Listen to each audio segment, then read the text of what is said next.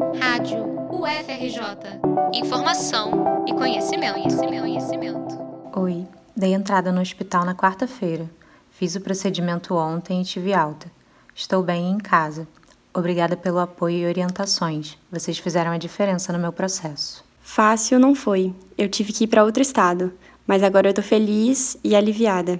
Os relatos que você ouviu são de mulheres que conseguiram fazer um aborto legal através do Sistema Único de Saúde. Elas receberam o apoio do projeto Milhas pela Vida das Mulheres, uma iniciativa que ajuda brasileiras a acessarem um aborto legal e seguro. Isso é possível porque a legislação vigente permite a interrupção da gravidez em três casos: quando a gestação oferece risco à vida da mulher, quando a gravidez é resultante de violência sexual, ou nos casos de anencefalia fetal, quando há uma malformação incompatível com a vida extrauterina. Nos últimos anos, durante o governo do ex-presidente Jair Bolsonaro, os ideais conservadores e anti-aborto impactaram a efetivação de políticas públicas relacionadas aos direitos reprodutivos das mulheres o endosso ao Estatuto do Nascituro, um projeto de lei que dificultaria o acesso das mulheres ao aborto legal e o envolvimento direto da ex-ministra Damares Alves para impedir a interrupção da gravidez de uma criança de apenas 10 anos, expõe os obstáculos de cumprimento dos direitos. Com a mudança na presidência da República, o cenário agora é de recuperação da garantia dos direitos expressos em lei.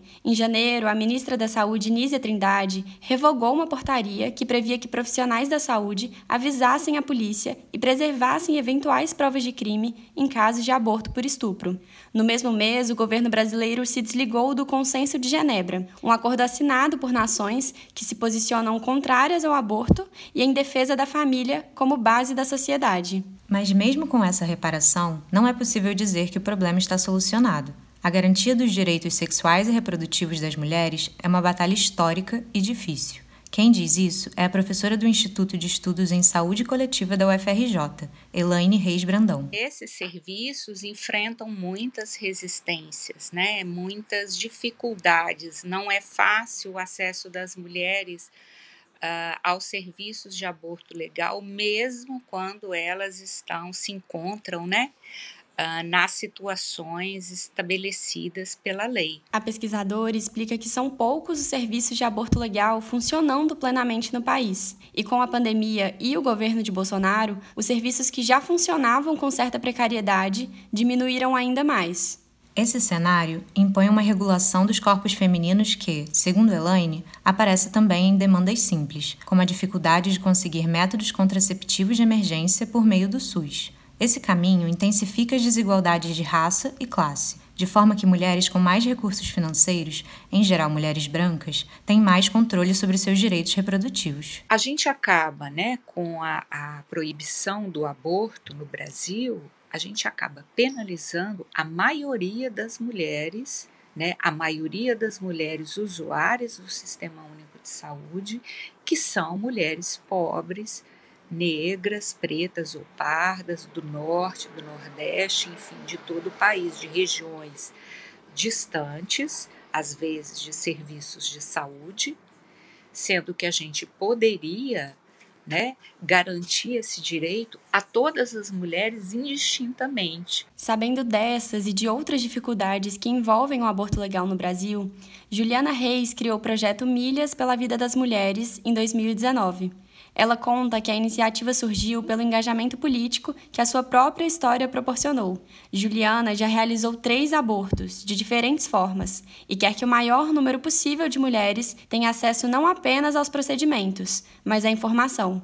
São os relatos de mulheres ajudadas pelo Milhas que ilustram o início dessa matéria. O site do projeto, que tem esse nome por conta das milhas aéreas compradas ou doadas para que mulheres se desloquem para hospitais acolhedores, tem instruções de como acessar o aborto legal e seguro no Brasil e em países da América Latina de forma bem simples. Segundo Juliana, o Milha já ajudou mais de mil mulheres que tinham direito ao aborto previsto em lei, mas que muitas vezes nem sabiam disso.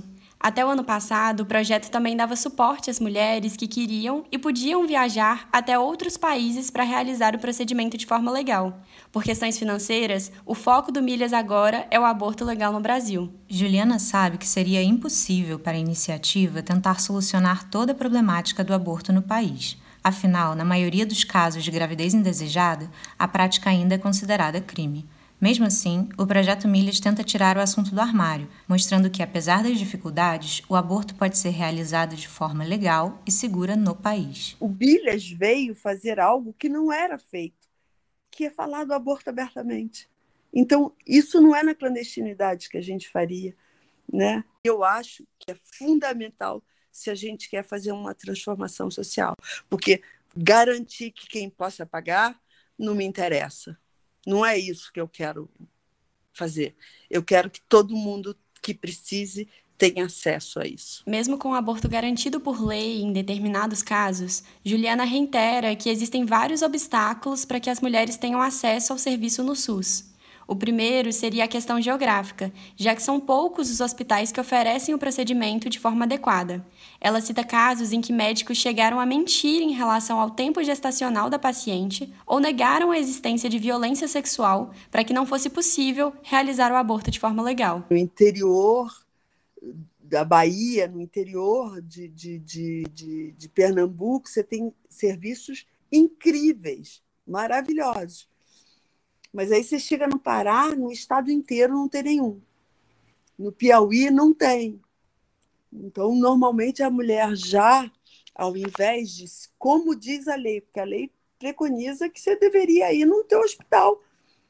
É uma, com maternidade, qualquer hospital habilitado para fazer um parto pode fazer um, um, um, um, procedimento de interrupção de gravidez, mas é, eles são poucos. Além da falta de hospitais que seguem os protocolos do Ministério da Saúde, Juliana menciona a cultura patriarcal em que vivemos como um empecilho à mulher que pode e deseja abortar. Muitas vezes a família, os amigos, a religião e o companheiro são extremamente contrários à interrupção da gravidez, o que faz com que a mulher nem procure seus direitos. Mesmo assim, ela diz que já auxiliou mulheres de todos os credos e círculos sociais, até algumas que se diziam pró-vida. Na última quarta-feira, Dia Internacional da Mulher, a nova ministra das Mulheres, Cida Gonçalves, em entrevista à Folha de São Paulo, afirmou que pretende revisar os protocolos de atendimento do SUS em todo o Brasil, para que o aborto legal seja garantido de forma eficiente e acessível no país. No meio de tantas dificuldades para que as mulheres acessem direitos previstos em lei desde 1940, é preciso lembrar. No Brasil, cerca de 470 crianças são registradas diariamente sem o nome do pai na certidão, segundo dados da Associação dos Registradores de Pessoas Naturais. Reportagem de Julia Mitke e Letícia Pires para a Rádio FRJ.